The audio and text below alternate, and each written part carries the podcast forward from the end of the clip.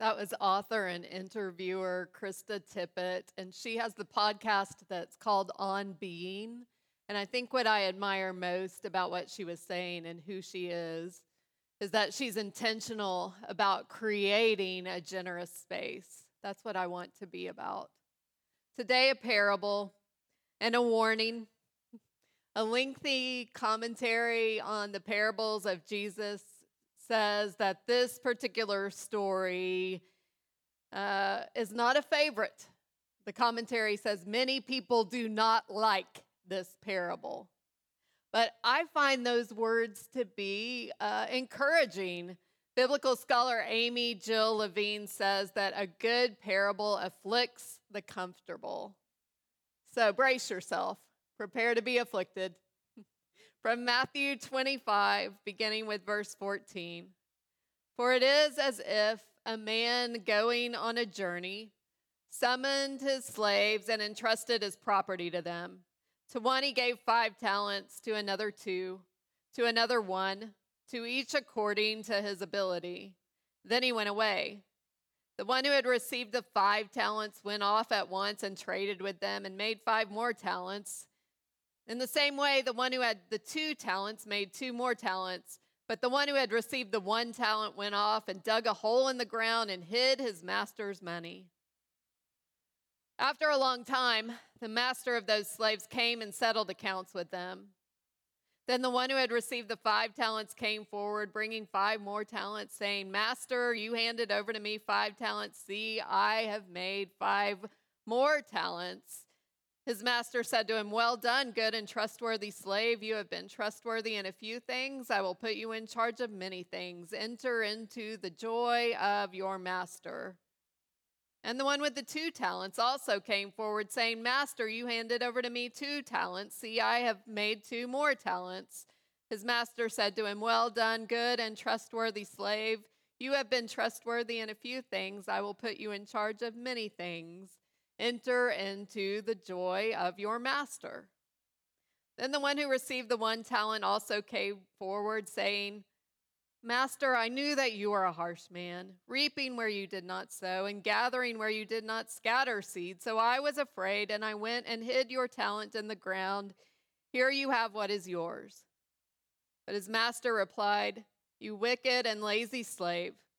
You knew, did you, that I reap where I did not sow and gather where I did not scatter? Then you ought to have invested my money with the bankers, and on my return I would have received what was my own with interest. So take the talent from him and give it to the one with ten talents. For all those who have, more will be given, and they will have an abundance. But from those who have nothing, even what they have will be taken away. As for this worthless slave, Throw him into the outer darkness, where there will be weeping and gnashing of teeth. This is a story of God for the people of God. Thanks be to God. I had the great, good pleasure this week of watering the plants at my house with my three year old niece. The task required two watering cans one hefty, regular sized for me, and a pint sized watering can for the pint sized girl. Right as we began our chore, she said, Aunt Dinah, there's dirt on my hands.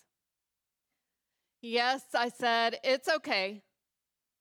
But she put her watering can down on the step to the front door of my house and she froze. My hands are dirty. Yeah, that happens when you're outside working in the garden. It's okay. But she wasn't reassured and she didn't move. And so I asked her, Do you want me to get a towel for your hands? Oh, yes, please, she said with a big smile. I don't want dirt on my hands. In many ways, I think this is the best learning from this particular parable in Matthew's gospel. I don't want dirt on my hands. To bury the talent, to hide it in the ground, well, it would have been a common security measure. It's a reasonable move. but it's not at all pleasing to the master. Digging in the ground and burying the talent sets in motion words and actions of harsh judgment. It's not what is expected and it's not what is desired. This poor third slave, preacher Ellsworth Kalas calls him the underdog, the timid soul. And I don't know about you, but I am always a fan of the underdog, cheering on the one who has very little chance to win. Because really, is there anything better than watching the one who's expected to lose take it all? That's a great thing. Each of the three servants is given an amount according to their ability, the text says. That's the setup. And this third guy is given the smallest amount. He's given just one. He clutches it tightly and buries it in the ground. He has dirt on his hands. And the reason? The reason the text says it, he's afraid. He says so in verse 25 I was afraid, and I went and I hid your talent in the ground. One thing that you should know about a talent, as the word was originally used in this story, is that it is a huge sum of money. The NIV Bible uses the phrase bag of gold instead of the word talent. A talent is equivalent to the wages of a day laborer for about 15 to 20 years. One talent, one talent could be a quarter of a million to a half of a million dollars today.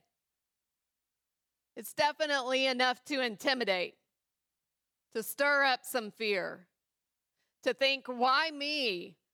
What in the world have I been entrusted with? A talent has some weight, it comes with a great deal of responsibility. I wish I had a video to show you of the pastors talking about this parable. We had some fun this week on Zoom talking about the meaning of this parable. I put it out there that the biblical scholar N.T. Wright suggests that the wicked servant digging in the dirt is the scribes and the Pharisees, because the leaders of the faith were given wonderful promises to bless the world. And instead of being a light to the world, they bury the light. The warning is then don't do the, the very same thing that they did. Don't bury the light that is for all the world.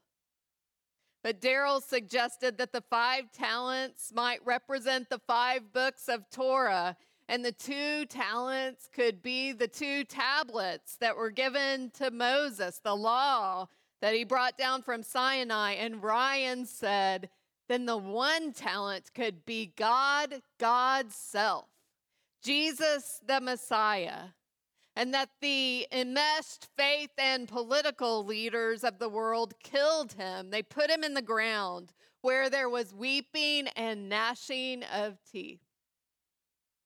I do have the great privilege of working with some brilliant people. The meaning would then be trust the generous master because the generous master gives his very self to you. Really, there are several different solid possibilities for the meaning of this parable, as there is with any of Jesus's parables. Amy Jill Levine wrote a book on Jesus's parables. It's called Short Stories by Jesus. And she says that when considering a parable, it's less about what a parable means and it's more about what a parable does. Parables are not to make us feel better, they're not happily ever after stories. A parable is there to unlock our thinking, to help us see things in a new light. And when I think about what this story does to me, where it afflicts me, it's on the topic of fear. Fear wants to tell me what to do, to fight or to run. Fear tells me to protect. Fear tells me to bury what I have in the ground, to play it safe, to keep things the same. Letting fear dictate the course of action is never the best course. Brene Brown says that one of the biggest learnings in the book, Rising Strong, for her is that we as a culture don't know how to be afraid. None of us know how to be afraid. Brown says that used to, when she was afraid, she would get perfect, she would get controlling, she would get to blaming, she would get mean, or she would run. But the thing is, almost anything that is worth doing in this life stirs up some fear in us. So Brene Brown says that she had to learn how to be afraid. And you know who taught her how to be afraid? You know what taught her to be afraid? She says grace. She says grace taught her to be afraid, like the hymn, Amazing Grace. Twas grace that taught my heart to fear. Grace can teach us how to be afraid. Grace says to us, it's okay. Hang in there. Have heart. Have courage. You can do this. And in the doing, after the doing, the fear is relieved. As the hymn goes, here's what I imagine about that parable. What I imagine to be true about that parable is that the third servant is not the only servant to be afraid. I imagine that both the first and the second were afraid too. We don't hear about it because they move beyond it.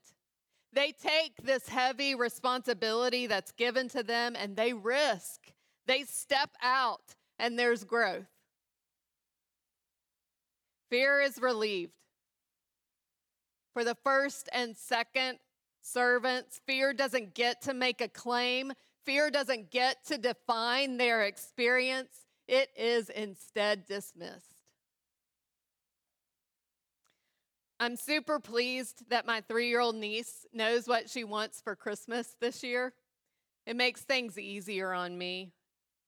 She says that Uncle Keith is the one who can get her this present, which surprises me because Uncle Keith doesn't do much of the shopping. But here's what she wants she wants to hold a dead fish. She wants to hold a dead fish in her hands. Can you believe that she would ask for that? She did. That's sure going to get her hands dirty. But the thing about it is, I believe that's the right kind of dirty. That's the I stared fear right in the eye and I didn't blink dirty. She's getting an earlier start than I did. I never asked for a dead fish for Christmas. but I think that she might just become a fisherwoman. I think that could be true. Because more often than not in this life, God multiplies the gifts of the responsibilities that we take on with fear and trembling. Not too many years ago, I was pushed back into a couple of difficult conversations by a mentor that I had that I loving, lovingly called, lovingly referred to as Coach Todd. Uh, Todd was a life coach, a faith coach. And I can remember saying to Coach Todd, you know, I really don't want to put myself out there. These conversations are not safe. It could hurt, it could smell. Boundaries are a very Christian thing, Todd. There's a set of books on boundaries. I know, I've read them. Coach Todd saying back to me, Dinah, if Jesus is your model, you'll do it. You'll do it anyway. You'll be generous. You'll be vulnerable. You'll take the risk. Even if it stinks, and even when it hurts, all will be well. Christian author Annie Dillard once said, I know that when there is any deprivation or fear, the solution for me is to give. Giving is the way I feel abundant. To give, to be generous. That's the antidote to fear. Chapter 25 of Matthew sits in this section of scripture where the repeated theme is be alert. Be alert, be watchful, you must be ready. The Son of Man could come at any unexpected time. And for much of my life, I've been led to believe that this warning is that I should be on the lookout for the harsh master who will return with a vengeance. But now I think differently. Now I think I'm to keep my eyes peeled for fear, to be alert for fear. The very end of chapter 25 of Matthew's gospel, what immediately follows this parable is the separation of the sheep from the goats. What's the distinguishing factor? The distinguishing factor is that they give. It's that they're generous. The distinguishing factor is generosity. I intend for this place, for this space, to be a place that calls out the best in every one of us, myself included, where there is opportunity to risk generosity. We will be on the lookout for fear, and we will not give fear the microphone.